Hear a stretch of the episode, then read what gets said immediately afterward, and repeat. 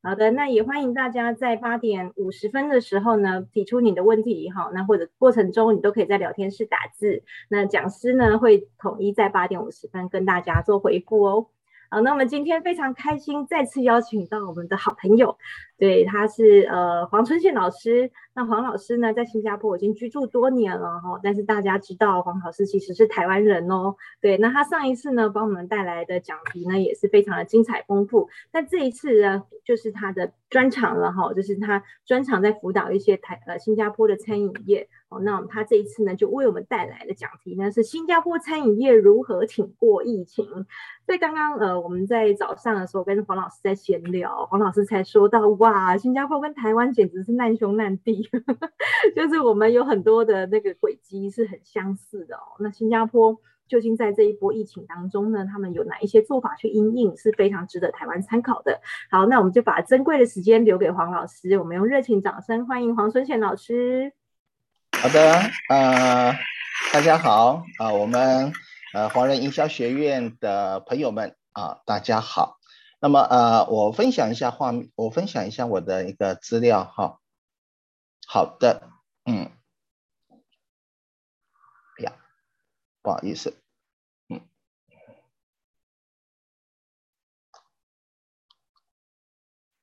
好的。啊、呃，各位华人营销学院的朋友们，大家早上好。那么经过了一个月啊，我们又见面了。好，那呃，大家看到的这一个画面啊，这个我花了也蛮多时间的，把新加坡啊，因为我们有四大民族啊，而且是大家耳熟能详的一些餐饮食品，那我都把它统一的集中在这边啊。那我也很希望说我们呃。台湾的朋友们，大家可以在疫情、呃，可以在互相的交流的之后呢，大家都可以过来，把这照片上的每一个美食呢，一个一个好好的品尝一下，到时候不要忘了来找我哦。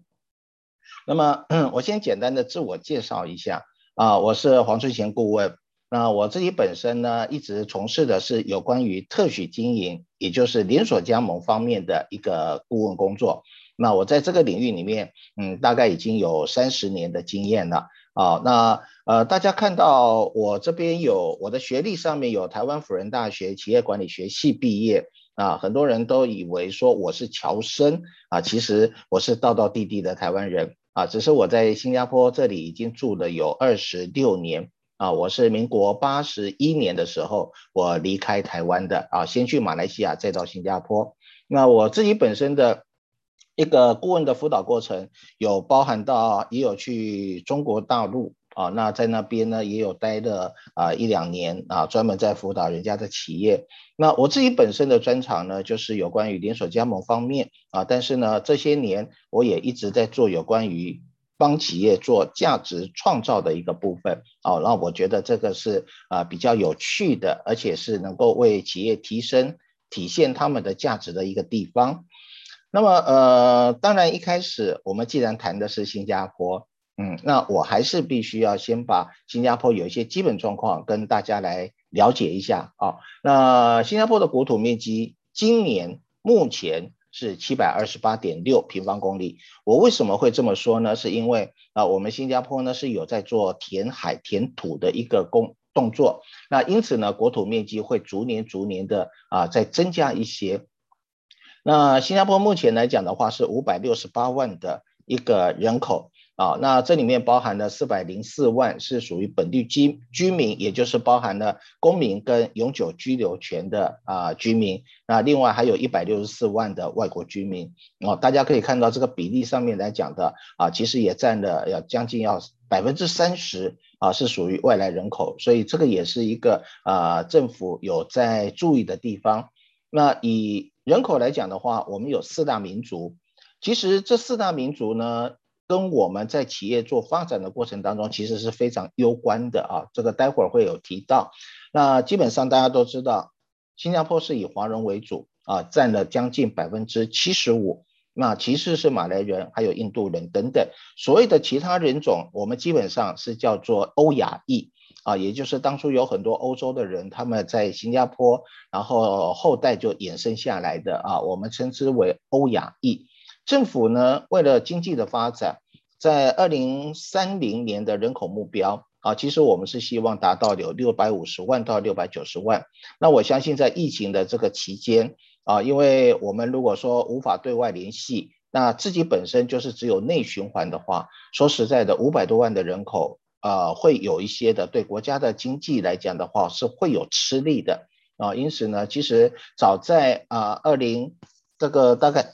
大概是二零一五年的时候。那政府就已经提出了这样的一个人口目标。多元文化呢，英语大家都知道是办公的语言，我这边强调是办公的语言。但是呢，事实上，新加坡的国语是马来语啊，所以我们的国歌是马来文。那官方语言来讲的话，当然四大民族都是在我们的官方语言之内啊。那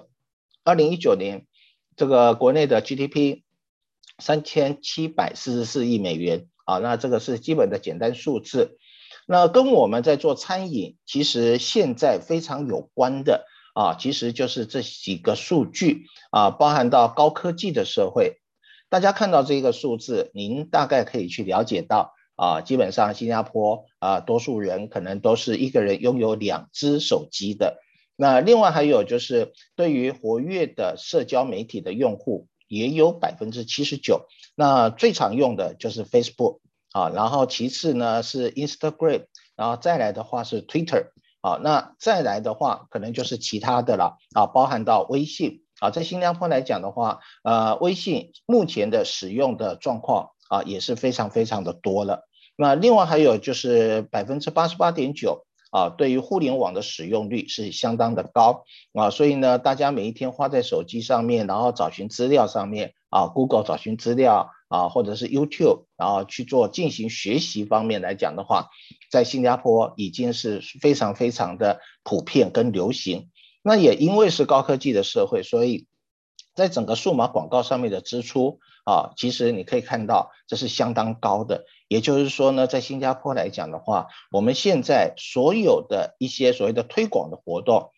绝大部分。其实我们都是会透过这一种互联网啊，透过这个社交媒体等等的来做啊，所以呢，如果说台湾的朋友啊，在有许多的是在做这方面业务的话，其实新加坡是一个很好连接的地方啊。那我一直在跟台湾的很多的餐饮业的朋友，那那我一直在提醒说，呃，新加坡虽然我们的市场人口不多，市场很小。可是不要忘记一件事情，新加坡的地理位置以及它的语言方面啊，是新加坡对台湾的朋友来讲的话，是绝对占有一个优势的啊。那我特别附上了一张图，大家可以看到，我们在六个小时的航程里面，涵盖到中国的北京、日本，还有这一个首尔啊，甚至印度一样的，也是有十四亿的人口啊。所以呢，在以新加坡为中心点 往外做一个拓展的时候。新加坡是一个很好的一个地理位置。那我刚刚有提到，因为新加坡有四大民族啊，所以呢，包含的华族、包含的印度族方面，那这个都是我觉得说，在新加坡来讲的话啊，是一个很好拓展国际市场的地方。那尤其是 针对的南亚还有中东这个富裕的地区啊，新加坡绝对是一个好的一个跳板。那为什么呢？因为刚刚我有提到。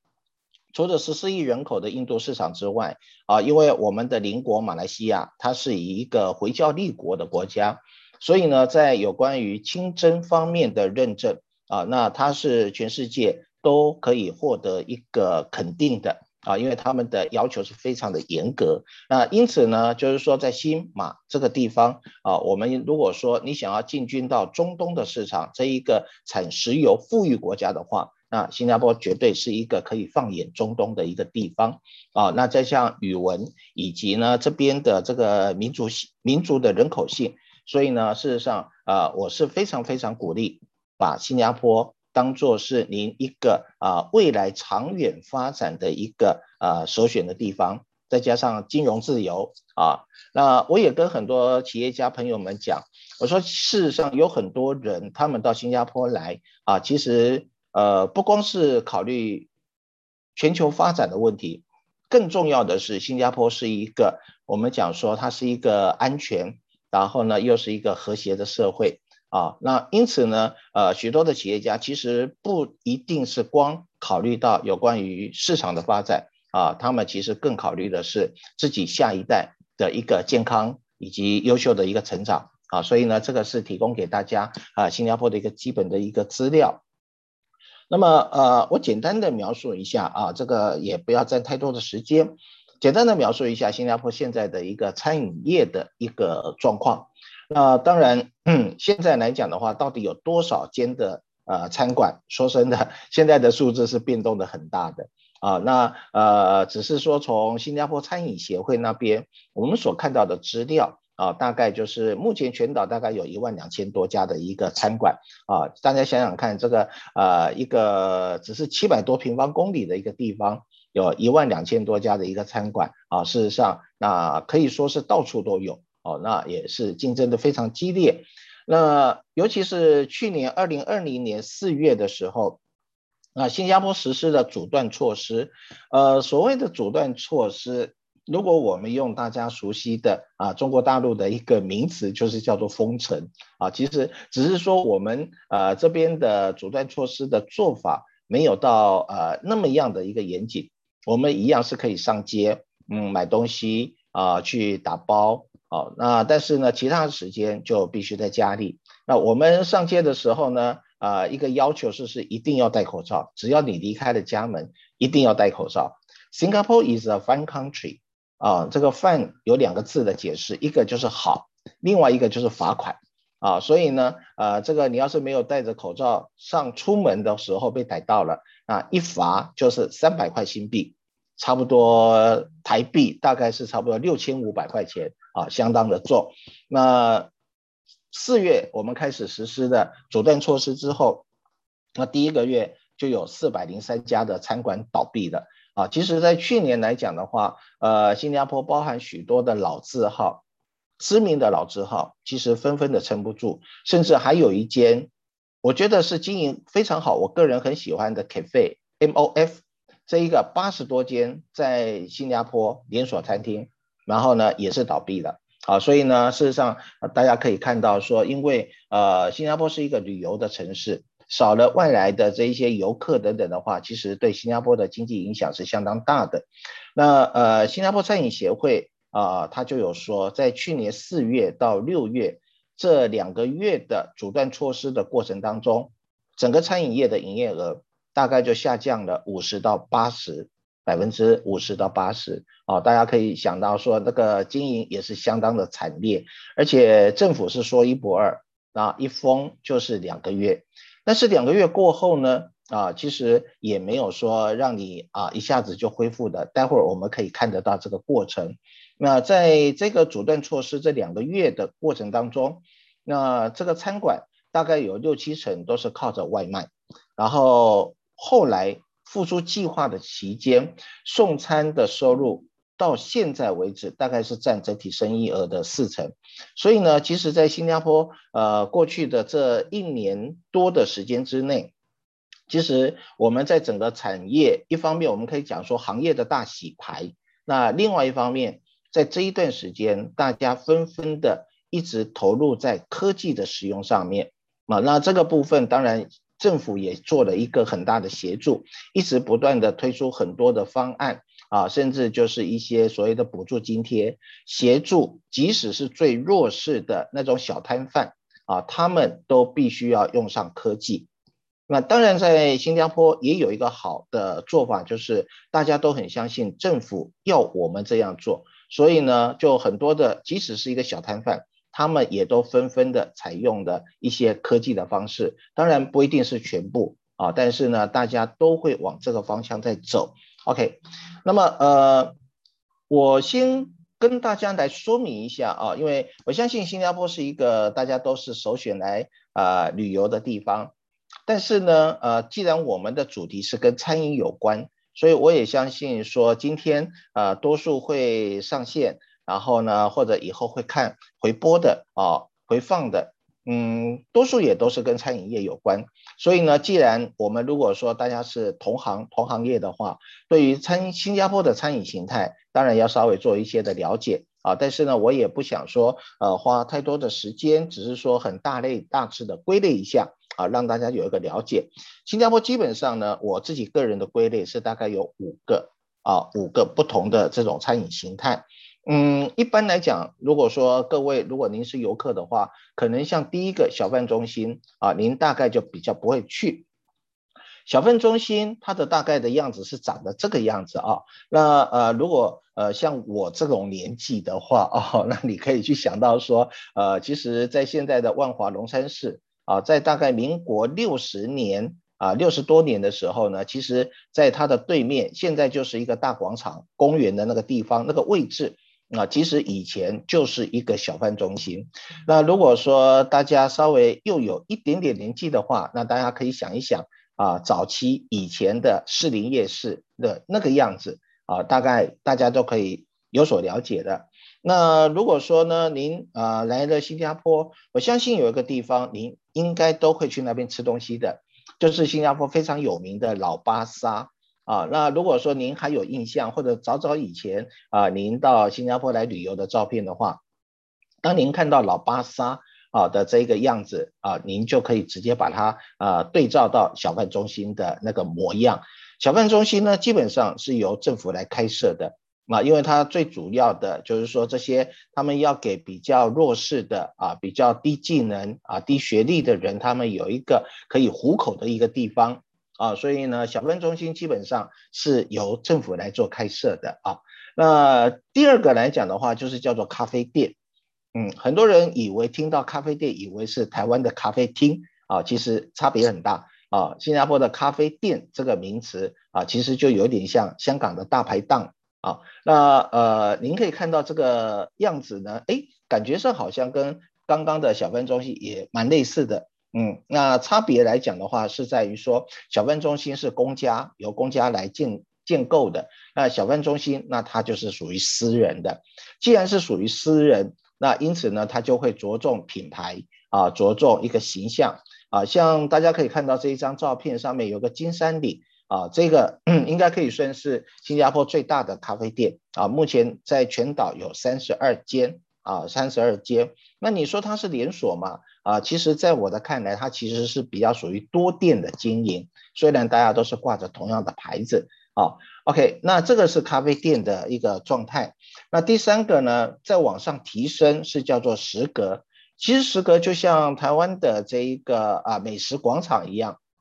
啊。那呃食阁的部分来讲，现在新加坡有三大的集团。啊，因为要经营食阁，那就必须要有财有势了啊。因此呢，目前来讲有三大集团，像 Food Junction，还有口福，还有 c o p i d i a 嗯，这三个大的集团，他们都在经营食阁。那食阁大家可以看得到说，说除了跟刚刚咖啡店一样，会着重这一个所谓的品牌之外，那更重视的就是它的装修了。哦，呃，咖啡店已经有在注重装修，但是食阁更加的注重装修，因为食阁它是有冷气的，咖啡店是没有冷气的，这个是之间的区别。而食阁来讲的话，每一间不同的食阁，它都会有不同的主题，啊、那这个就是更上一层楼的一个做法的啊。那接下来的话，跟大家来谈的就是有关于咖啡厅。啊，那这个咖啡厅 （coffee house） 或者是 cafe，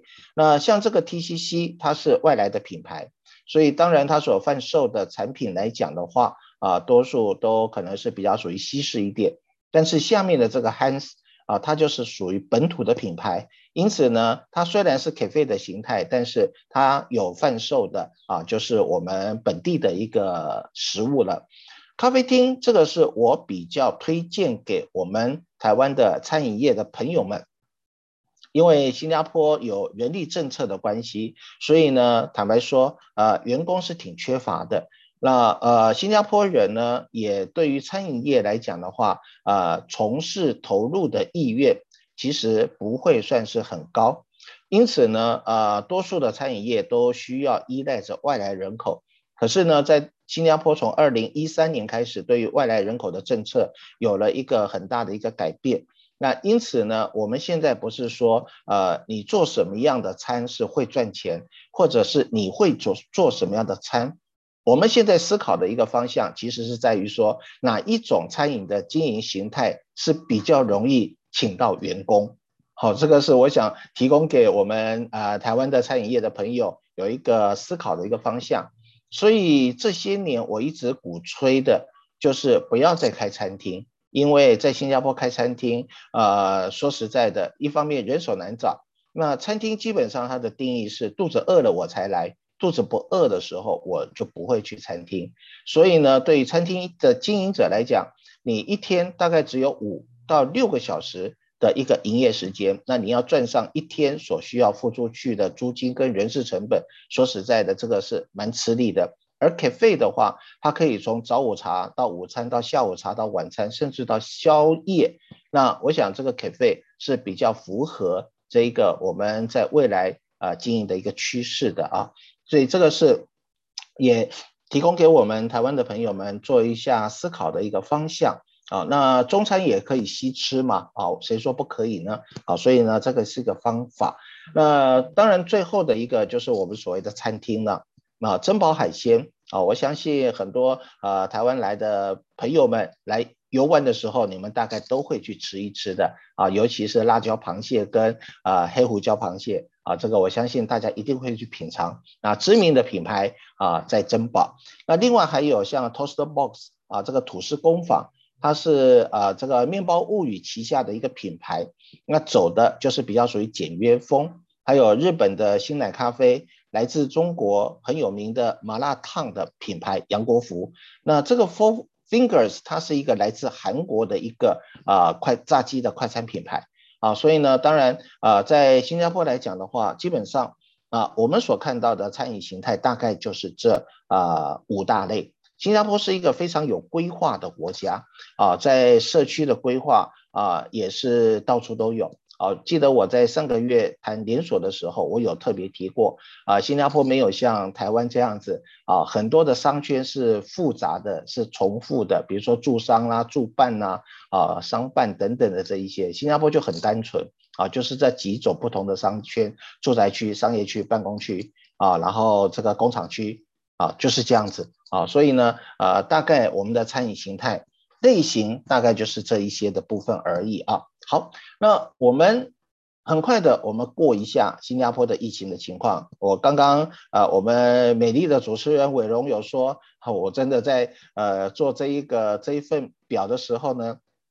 我觉得这个时间点怎么这么像啊？好，好像你发生了就跟着我发生一样，心有灵犀啊。那新加坡也是一月二十三号第一宗的确诊案例。然后呢，在四月七号的时候就开始所谓的阻断措施，也就是呃封城啊。那新加坡一向都是以一个月为单位的啊，我们没有像台湾这样子是两个礼拜看一看，两个礼拜看一看，我们要封 就是一个月，一次过就一个月的啊。那四月九号是一个比较严重的日子，就是大家都知道有外籍劳工宿舍。啊，所以呢，为什么新加坡的这个确诊人数一下子啊飙升到好几万啊？最主要都是因为外籍劳工宿舍的群聚感染。不过政府很有效率的啊，对这个宿舍马上做了很多的紧急措施，征用了很多，反正现在大家都不能上街嘛啊，很多一些像展览会场啊等等，把他们做成有一点类似像方舱医院这样子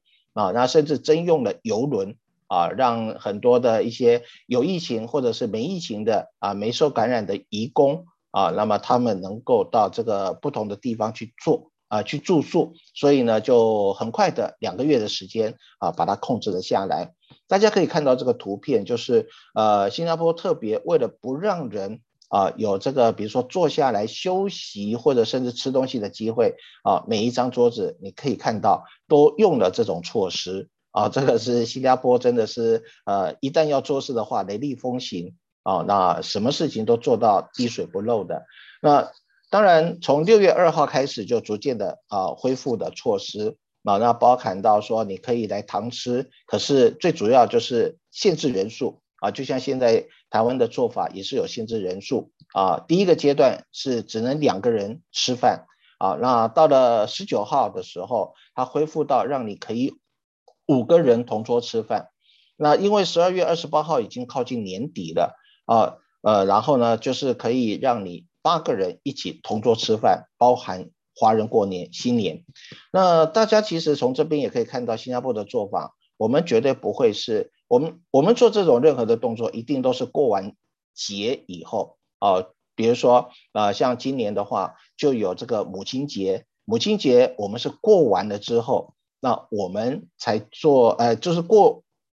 过节之前，我们就会先做。啊，因为我们不要像不要说呃，等到过完节，因为过过节就是群聚的时候啊，所以新加坡一向都是用这种方式。新加坡在五月十六号，因为啊、发生了群聚的感染事件，所以又回到了呃这个高警戒的地方啊，所以大家可以看一看这个日期啊，其实有没有发觉到说，其实跟台湾所发生的日期很像，尤其是七月二十二号啊，也是发生了很类似万华的群聚事件。啊，所以呢，这个就是今年目前的情况了。啊，新加坡现在来讲的话，我们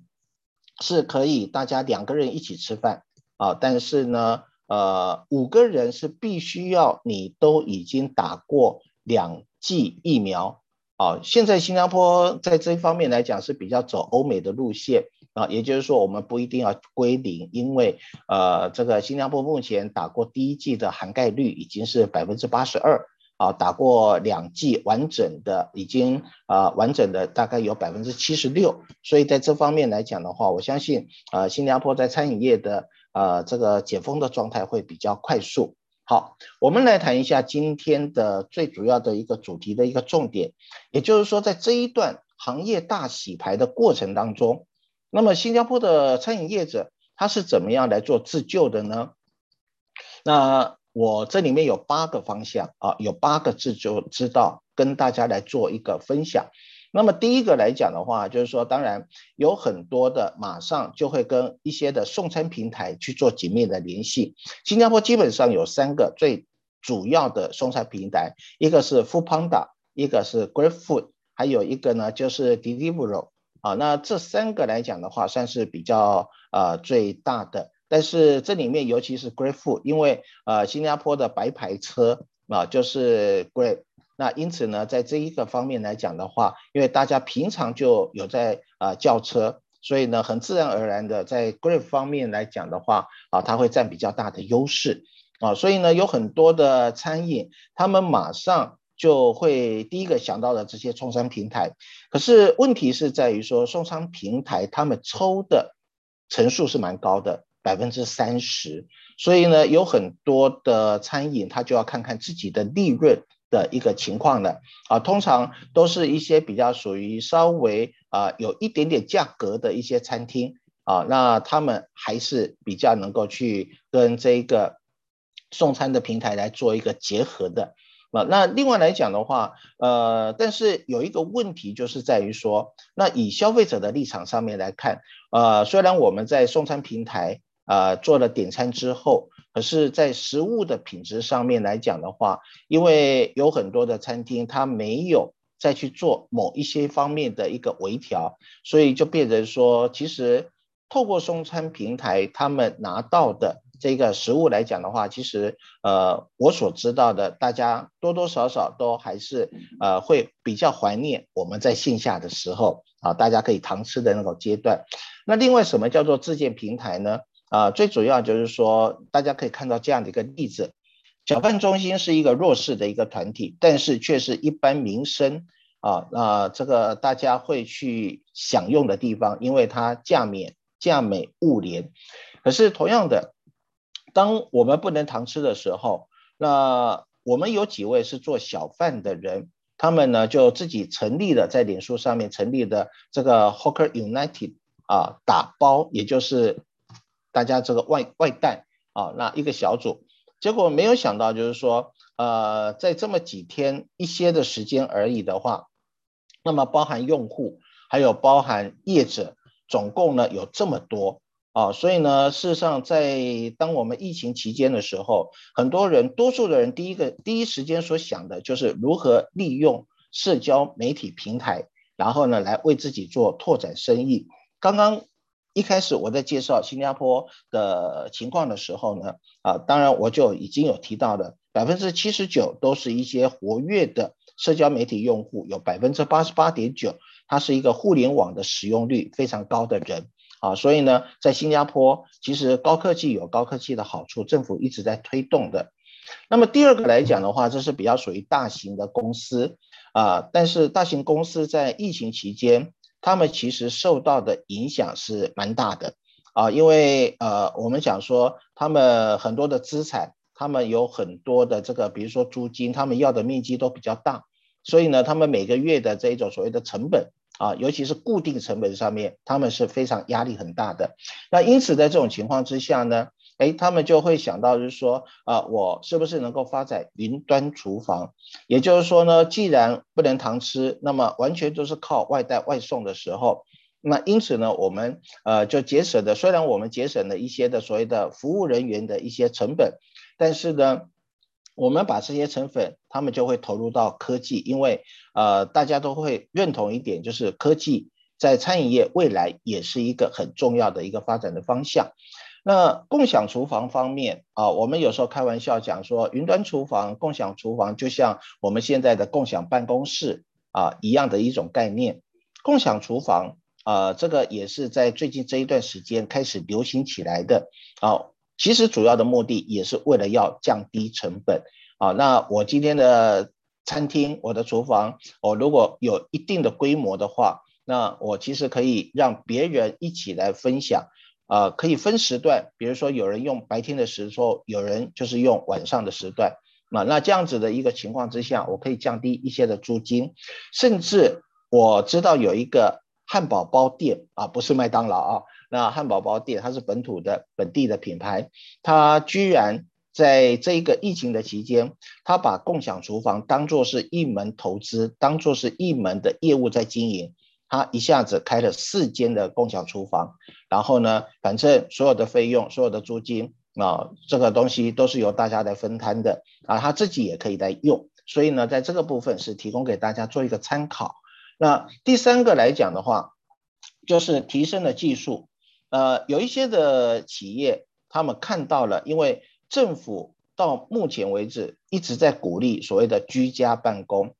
而这一个居家办公的这个趋势，我认为啊，经过这两年下来的时候，其实有很多 office 他们也会在思考啊，既然我们有很多为了要居家办公，因此提升了可能很多，比如说 ERP 的这一些系统，所以当我有了 ERP，很多的资料上了云端之后，我是不是真的还需要这么大的办公室呢？啊，这个我相信有很多啊企业的经营者在新加坡也会去做思考的。所以未来呢，我们也在看房地产方面啊，未来有关于这个所谓的办公楼啊等等的需求啊，是不是？当然还是有，但是是不是每一个大家都要那么大的面积，这就不一定了，这要看未来的走向。那很多餐饮业者也看到了这个部分。新加坡有一个很好玩的现象，我们经常讲说，新加坡的家庭啊，厨房都做得很漂亮啊，但是呢，很少在用厨房。大家有没有觉得？很特别，很有趣啊！那事实上是有这样的一个情况，所以呢，呃，大家都不太会煮，也不想煮，所以呢，因此有关于 ready to cook、ready to eat 这个方面，很多的餐饮业者就看到了这一个趋势了啊！所以啊，再提升一下技术，然后呢，就往这个方向去发展。像我的自己的一个学生啊，barbecue chef，他在这一方面去年。啊，他就做得非常的好啊，这个别人在没生意啊，他是每天忙到都不够觉睡啊，所以呢，在这个部分我也看到了这种情况。那第四个，我觉得要跟大家来做一个很好的分享啊，这个是也是我的一个学生，那他是做手摇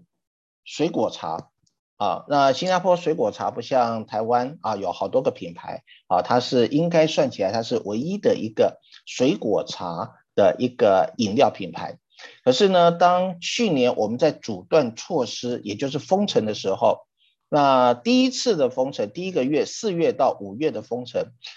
手摇饮料店还可以开。可是到了五月到六月的第二次的这个延长的封城的时候，手摇饮料店是不能开的啊，所以在这种情况之下，那不开，那我怎么办呢？啊，很多的设备，包含员工的薪水等等，那我觉得我的这个学生老板也就脑筋动得非常快，他就马上想到说，哎，那我能不能跟其他的是餐饮业的人一起做搭配？因为我们在餐饮的这个行业里面，我们都知道有几件很重要的事情，一个叫做干湿配，一个叫冷热配，还有一个叫咸甜配。啊，那既然我今天提供的是餐，那我特别提供一个有知名品牌的饮料，那么来跟这个餐饮一起来搭配，然后呢，借由他们的渠道，借由他们接受这个网络点餐的这个机会，然后顺便把我的这一个茶饮料也一起带出去。哦，那如果说自己要来开发这一个所谓的自己的这个。网络商店或者是线上平台的话，他们觉得可能是来不及的，因此呢，他们做了这一个动作，跟不同的餐饮业态来合作，那合作的非常成功啊。但是有一个问题来了啊，他们因为是手摇饮料店，那当他们要有突然之间有这么大的一个量的需求的时候，那么呃，他们的厨房在哪里？所以就会用到刚刚我们所讲的共享厨房啊，他们就去租了一个共享厨房啊，一个位置，所以呢就可以发展这样的业务了。那呃，在跟不同的餐饮业态合作的这一点的时候，我同样继续用这个例子。经过了这一次的合作，那这个 Party 这个品牌，他发觉到说，哎，其实我们为什么非要自己来开店不可以呢？我们可以提升我们自己的技术，所以呢。呃，Party 他们在疫情可以开始开店的时候，他们反而是一直很着重在，既然我们已经可以开始堂吃了，所以呢，他们就跟这一些餐馆，他们登门拜访，他们那时候招聘了一些的所谓的营销的团队，然后呢，他们登门拜访一间一间的餐馆去做一个拜访，然后呢，跟想要跟他们做一些的结合，怎么结合呢？他们自己本身研发，把自己的这个茶汤，把它弄成了冷冻的茶汤。然后呢，水果他们自己在云端厨房、共享厨房里面，他们做好了之后，一样搭配的茶汤，搭配的大家可以看到这个图片，搭配的茶汤，搭配的这个水果，然后再搭配的这个吸管跟这个瓶子，我们这个当做是一套，然后他就送到餐馆去，然后呢，只要餐馆的员工，我按照你所教我的这么简单的一个过程，那因此呢，就可以有一杯这个有名有品牌的水果茶 party 提在餐馆里面提供给顾客啊。那当然合作的方案他们也提得非常的优惠啊。那合作方案我就没有告诉大家啊，因为这个因基本上模式告诉大家了，那么至于合作方案就各施各法了。啊，那这个部分来讲的话，呃，我没有想到一年的期间，他们用这个策略，目前他们合作的餐饮已经有超过两百间的餐饮，啊，所以呢，啊，这个也是一个我觉得开拓业绩非常好的一个模式，可以给大家参考。啊，那呃，我们虽然讲说同行可以做朋友啦，啊，但是不同的餐饮业态，我们在这一段时间，我们大家如何来互补？我觉得这是一个非常重要的事情，然后呢，呃，他们还做了一个动作，也就是帮忙直播啊。只要你跟我合作的餐厅，那我就会帮你做直播。这个直播不是在介绍我的水果茶，这个直播是介绍，帮你介绍，在线上帮你做你自己本品啊本身餐饮品牌的推广。那因为我帮你推广了，客人来了。啊，自然就会点我的 party 啊，所以呢，啊，这个我觉得也是一个非常成功的方式。新加坡在去年的时候，有一些培训的业者脑筋动得非常快，六月的时候马上推出直播的培训课程，所以在去年其实，呃，在六月、七月、八月、九月的时候，我们真的是可以看到每天晚上都不知道有多少个直播场。啊，所以呢，大家在非常热衷这个部分。当然，目前现在比较消退的了啊。那呃，我们可以看到旁边的这张图片，在我的学生刚刚有讲过的 Barbecue Chef 啊，那这个老板娘也是非常的可爱啊，然后呢，她也很活泼，她亲自上阵啊，为她自家的产品来做直播啊，同时还有抽奖，搞得非常的热闹，所以呢，她的这个点击率非常的高啊，所以直播其实就是我们新加坡呃餐饮业在去年的时候自救一个很重要的一个方式。那么另外还有。我介绍一下，这也是我另外一个学生啊，他是做有关于串烧的。串烧大家都知道，他是提供的这个餐饮的场所，本来就是比较属于欢乐气氛。啊，那呃，糖吃那是最好的，因为大家在那边喝酒、喝啤酒、聊天等等。但是呢，也是一样，因为受疫情的影响，他就没有办法。像以目前来讲的话，我们也是只能够，我们必须要五个人都打过疫苗，我们才能够在他的那个餐厅里面去做堂吃，否则的话是不可以的。嗯，因此呢，当然生意受影响，所以呢，我的这个学生老板呢，他也是一直在思考一件事情，就是那既然大家都在打包外卖，可是呢，我烧烤就不容易打包外卖，那怎么办呢？所以呢，他就想到了，哎，那我不如就来开一个小超市。所以呢，大家可以看到啊，旁边的这一个这个图片啊，这些照片就是他在这个月新开的一个，他专门在卖什么？专门像卖这一种就是已经 ready to cook 啊，ready to cook 的一个产品，然后配合上他所提供的一些烧烤的工具，变成一个小超市。所以呢，你只要到我的这个店里面来，一站式的，你想要什么样的工具，想要什么样的都有啊。那甚至他们所贩卖的这一个烤的这个炉也是可以带走的。所以以后呢，你要去露营，要去郊游什么，你都可以带着走。所以啊、这个老板也是把他的产品延伸之后，那么发展就发展成为一个新的业态了啊。那么接下来的话呢，第我们要讲的第七个自救之道，那就是对于小企业来讲的话，就是加强小贩的文化。新加坡的小贩这个中心。这个这种文化已经在世界遗产申遗成功，啊，就变成一个所谓的世界文化遗产了，啊，那基本上来讲的话，这是新加坡的一个餐饮的一个特色。那既然政府认为说我们申遗成功，又是一个餐那个呃餐饮的一个特色，可是问题是这一些的小贩有很多年纪已经大的。啊，那在过去来讲，大家都知道餐饮业是很辛苦的啊，因为琐碎的事情很多，油油腻腻的很多，再加上营业时间又很长，所以呢，很多的年轻人是不愿意啊，就是说啊去接手的啊，而且再加上现在金融啊等等啊，这个可能觉得比较高大上嘛啊，所以呢，这个部分就乏人问津。可是，在去年的这一段时间，包括我们的航空业，包括我们的旅游业，很多的行业其实受到非常大的影响啊，像我们的娱乐业都受非常大的影响。因此呢，政府有做了一个特别的动作，就是开设的所谓的小贩学院啊，聘请邀请一些老资格的、非常资深的，然后也希望把自己的手艺做传承的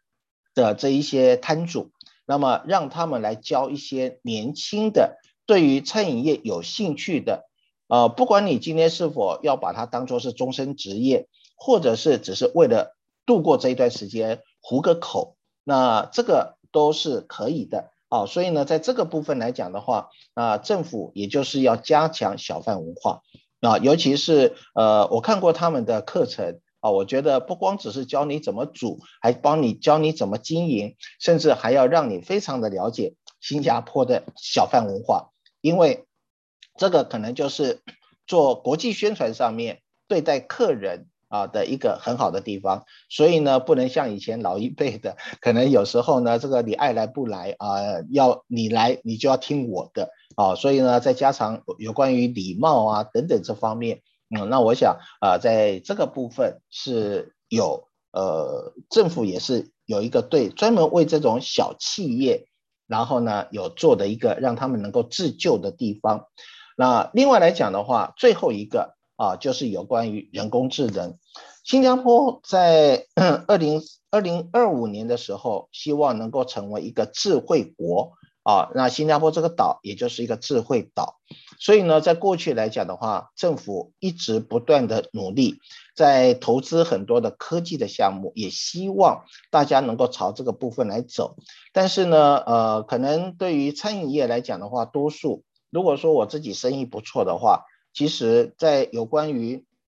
科技的推动方面啊，并不见得会大家会相对的很投入。可是呢，哎，一个好处就是因为这个疫情，行业大洗牌，大家认识到科技是非常重要的。所以呢，呃，在即使如果说我今天是一个比较属于小型一点的，我们也都会啊、就是尽量把它发展成为，比如说我可以变成有一个网络商店啊、那或者是加入这一些所谓的外卖平台等等的这一些。那如果是稍微有一点规模的，可能我就会开始运用科技。在管理上面啊，包括有一些更大型的公司，它会运用科技来做一些分析。那最重要的，也就是说，我们都要去找我们的精准顾客啊，因为在未来来讲的话，餐饮大家可以看到啊，一万两千多家。那你要是没有自己的特色，你没有培养自己的这个所谓的忠实粉丝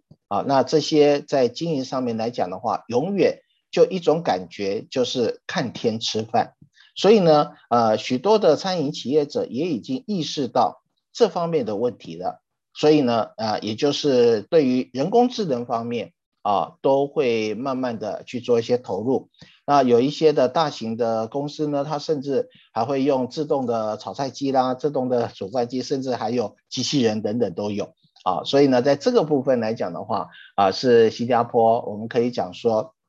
在去年到现在来讲的话，啊，我所帮大家整理出来的啊一些所谓的自救之道，这里面有包含到小的企业，也有包含到中型企业，也有包含到大型企业，啊，那各有各的，因为资源不同，所以呢各有各的需求，啊，但总而言之，呃，新加坡的餐饮业不会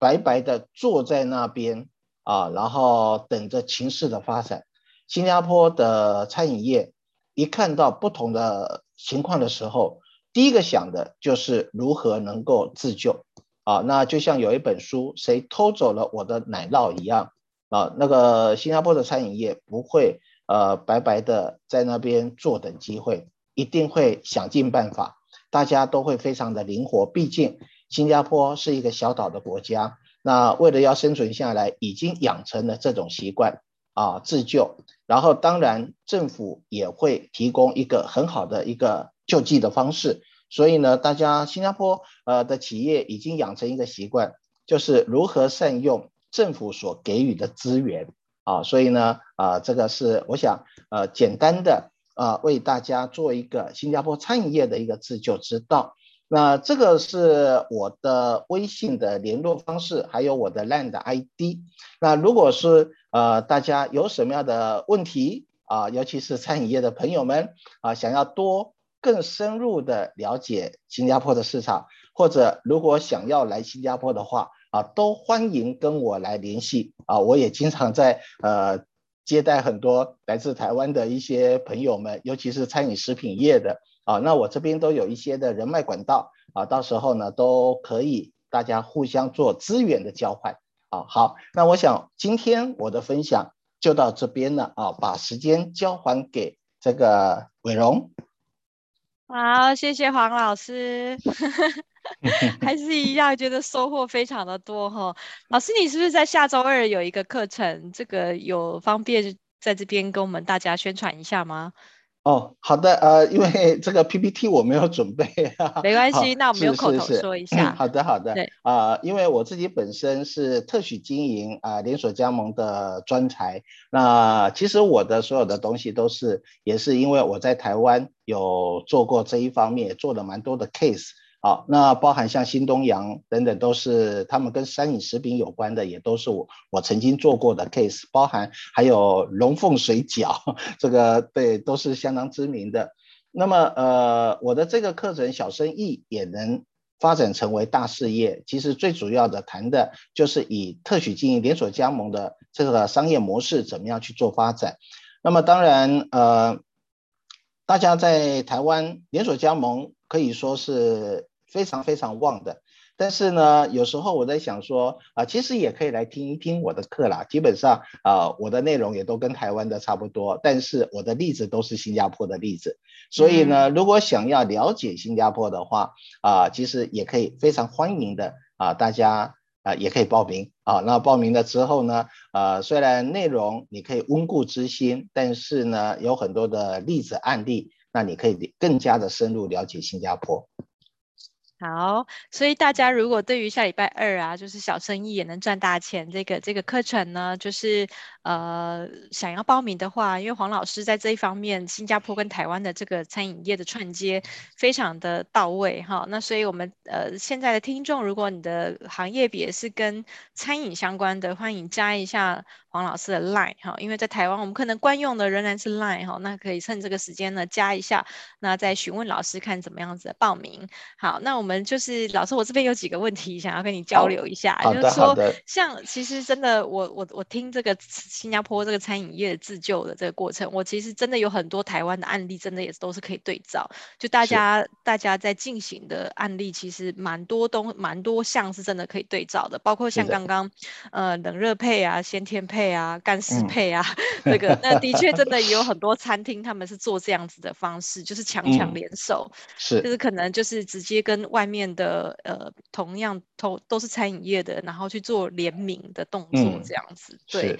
那还有刚刚讲到的一个产品的延伸，像我自己就有一个朋友，他他是做那个面包店，是他在台北呃做面包店，然后他那面包店呢，因为其实面包在餐饮。在疫情这个期间，其实是大家都疯狂 抢的一个项目，所以大家就是都会呃每天会去采购面包这样子。那、嗯、所以他后来他就是在这个期间，他就延伸出他另外一个品项，是烘焙材料房。就他自己做面包的，嗯、然后他也衍生出像刚刚那个串烧，他是衍生出就是在家里烤串烧一些各种酱料啊、材料啊、工具啊。对，那我那朋友是自己卖面包，然后衍生出这种烘焙材料房这样。是的，是的。对，所以我觉得真的两就是在这些国家，我看到的就是觉得就是说有很多地方是真的可以互相参照，然后也可以相互交流的。是的。对，但是我觉得最不一样的是小贩文化，就是我我自己之前去新加坡去过很多次，我特别喜欢去光顾那些小贩，就是我觉得虽虽然小贩哦，嗯，那个比较没有像是咖啡厅或者是 food court 那么干净，是，可是他真的就是能够去体会新加坡在地文化，甚至是在地美食。是的，对一个很好的地方，我就特别爱吃那个那个炒萝卜糕，然后炒的黑黑的这样，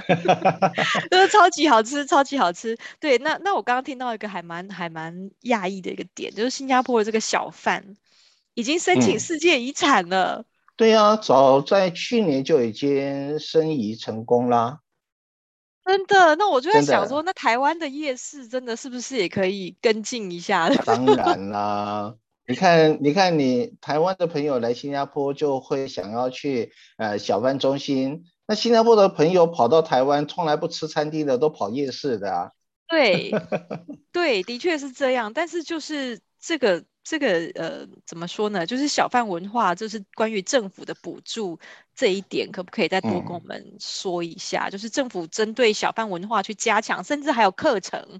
教他怎么成为小贩的，这个可不可以再跟我们多说明一下？好的，好的。呃，其实新加坡呢，呃，有这个有一个地有一个组织叫做全国商联总会。嗯、那因为新加坡，我刚刚讲过，就是说新加坡的社区规划它是很严谨的啊，它不像台湾，就是说好像啊那个街道到处乱开呀、啊、或者什么的，新加坡是有规划性的。所以呢，每一个区每个地方都会有一个叫做商联会。那全国商联总会，它就是对于这些邻里商店啊，就是不是 shopping mall 的那一些，是比较属于民生的那种，像杂货店啊这一种的，它是一个群一个组织。那最近呢，应该是两年前，他们也成立了一个，就是有关于小贩组，因为小贩呢也都是弱势团体啊，那因此呢也就成立一个小贩组。那这个小贩组呢，因为既然小贩中心是跟政府由政府来开的。所以呢，他们就是说，他们要跟新加坡的建屋发展局就是保持一个很密切的关系啦。那呃，而且多数来讲，其实小贩政府在有关于协助方面有两个，第一个呢就是说协助这些小贩他的技能再继续做提升。啊、呃，你刚刚讲说你很爱吃萝卜糕，炒的黑黑的，它有黑的有白的啊，但是怎么炒能够炒到很酥脆啊？那那个酱料要怎么调？它绝对不是市场上我买一罐什么什么甜辣酱啊，或者炒一炒就能对对，它还要经过不同，甚至有时候两三个品牌不同的混搭啊，然后这样子才能够去有一个自己的味道。所以政府会在教授这方面的东西。啊，然后另外一方面来讲的话，就是说有关于销售技能的提升啊，包含你怎么样清洁卫生，然后呢，你的展现啊，你不要看那个一个烧鸭、一个烧肉啊，或者一个叉烧挂在那边啊，它的灯光要怎么打啊？其实周周都是学问的，要怎么样让人家看的就是垂涎欲滴想吃啊。然后呢，另外还有就是说，这个文化也需要传承，所以对于年轻人方面来讲。其实政府是一直很鼓励的啊，鼓励说你的第二代看能不能接手，如果不愿意的话，那么有一些比如说像理工学院啊，或者是技能学校，他们的毕业生，他有没有人愿意加入的？然后呢，学费可能就是说是免费，然后呢跟着老师傅学，然后呢最主要政府就是以这是一个文化，新加坡的文化来打动这一些年轻人的心。这样子，当然是不是能够坚持下来不知道啊，但是呢，政府就是有心在推动。那那另外，我其实我回应你刚刚讲的那一个面包店啊，呃，我觉得这个概念相当的好，就是他除了卖面包之外，他自己也在销售有关于这个面包的食材原料，对不对？啊，其实我我想再提供一一个东西，就是有关于教学。嗯哼。如果他的这个食材原料的这个部分，如果在跟网络教学啊，就是怎么做面包等等配合下去的话，我觉得会更好，嗯，可能会更好，嗯嗯嗯，对。那其实你知道，像面包物语在新加坡，它本来一次开就是两间店，一间卖面包，一间就是做给你看。可是说实在的，我们在外面看了老半天，你回家自己做还是做不出那个美味啦。所以，所以我觉得，哎，其实。突然，我有一个 idea，就是说，如果你的这个朋友啊，他同时也能够做网络教学的话，我觉得那可能更可以吸引到更多的铁粉了。我来介绍他，跟老师聊一聊 也行，大家大家交流交流。我我的那一个朋友，我我邀他看看是不是能一起来上星期二的课程，因为我觉得他。哦她也是一个非常，她她她非常年轻，是一个很年轻可爱的小妹妹。哦、对，但是但是她的呃生意的概念真的是非常的好。哦、对，只是我我我我刚刚在这样子听，我当然脑海里面也会有几个朋友名单。那那我也不太知道，嗯、我不太确定说新加坡这边的露营的风气旺不旺盛，这大家野不野餐呢？有没有外出去野餐？嗯、很少，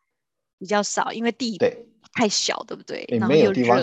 对，没有地方去 野餐，嗯，然后又热，而且还要考虑到环境卫生，搞不好又要被罚款。哦，对，因为新加坡那边真的是可以 camping 的地方太少了，没有山，是是是对，对对，没有山，那只有那个东海岸，东海岸那个公园算蛮大的，对，对，但是那个就毕竟是一个 国家的资产，总不能对，如果没有规划的话，可能真的也不知道可以去哪里 camping。是的。那我跟你，okay, okay. 我还要跟你提供一个讯息，就是你刚刚讲说小贩可能会比较脏，比较那个嘛，对不对哈？我告诉你，啊、嗯呃，从九月一号开始，我们在咖啡店、在小贩，还有在餐厅，我们吃饭完了之后，要自己把餐盘啊、呃、送去收餐的地方。这个其实，在台湾是已经有养成习惯，但是呢，新加坡从九月一号之后 开始严格执行，甚至你吃完饭之后，自己要把桌面清干净，啊，也就是可能你要带着抹布或者带着纸巾把它擦干净，如果没有，罚三百块新币，哇哦，又是罚款。哎，我觉得这个真的就是政府的决心，因为都已经把它申请成世界遗产了。这就是政府他真的有心要去发展这一块，然后然后把决心要去改革它，因为这个这个表示就是什么？就是表示如果在疫情过后，因为新加坡也是很多人去观光的，的。那像我们这样子的观光客，我们当然就会去小贩小贩那边去看一看，去吃点在地的东西。那如果能能让这个小贩就是又又清新又明亮又干净，大家一定就是更爱去。那这对推广新加坡的这个这个整个小贩文化是会更加分的。是的，所以我真的觉得这一点非常值得台湾政府学习，就是就是怎么样把我们的夜市文化，就是是是不是也能循这个模式把它申请成世界遗产？不然台湾的夜市这么多人爱去。这么多人爱吃，对喽，太可惜了。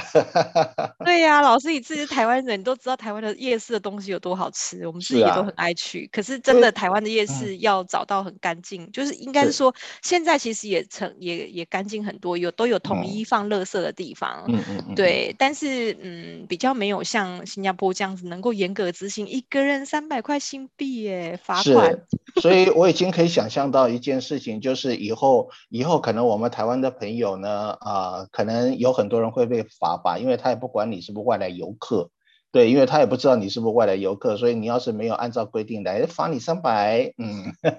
我老天呐，所以是现场就有一个警察在那边开单嘛，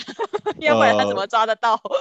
其实我告诉你，在新加坡到处都有，你不知道他到底是不是纠察员。真假的，有很多便衣的意思。哎，这个我没说啊。哦，好好好，我记在心里了。我看，不然的话，你你不然你知道吗？新加坡你随地丢垃圾，搞不好旁边就有一个人跑来跟你说啊，啊，这个你要去劳改了。哦，OK，OK，OK。我们新加坡，你要是呃随手丢垃圾或者什么乱扔乱扔这个垃圾的话，说不定你不小心运气不好，你被逮到的话，你到时候还要穿着呃我是垃圾虫的背心，然后上上街去扫地呢。还好台湾人我们都非常有素质，我们应该是不会这样。台湾人真的是随手清自己的东西，随手丢垃圾，我们也不会随地乱扔的。所以这个这一点我，我我对台湾人是有信心，有信心，非常的有信心。因为我们台北市路边都没有垃圾桶嘛，所以都要自己收着。对对对，当然是要自己收着。好，老师，那我们那个这个画面给我一下，我来预告一下呃下周的课程喽。好的，行。嗯。哎，OK，那我们呃，这个是学院的账号哈，欢迎大家如果有任何想要问的问题，也欢迎大家在上面提问喽。那我们下周一好六日给大家休息一下哈，我们过个轻松愉快的周末。下周一呢，第二个呃这个讲者来第二次了哈，是苏苏平执行长。那他的讲题呢跟上一次有点雷同，可是内容会稍微有点进阶哈，就是延续上一次的这个讲题哈，他他持续在讲 LinkedIn 的部分。那 LinkedIn 我们都知道是做外销一个。非常重要的一个利器哈，那所以就是如果大家对于 LinkedIn 的上一次呃听听了，然后觉得哎好像有点听不太懂，因为老师速度比较快一点，欢迎这一次再上线复习一下，然后老师会再增加一些进进进阶一点的内容啊。那所以下礼拜一欢迎大家一起准时上线，跟我们一起聆听如何利用 LinkedIn 来开发客户，并且降低广告投资哦。那今天非常开心，黄老师再次来到我们的这个华人营销学院。好，那我们十月份呢，就是下一次还有一个讲题哈，那。也非常的期待，对，好，好，那谢谢黄老师喽，我们今天演讲就到这边，谢谢，拜拜。好的，谢谢，谢谢拜拜，拜拜，拜拜，拜拜。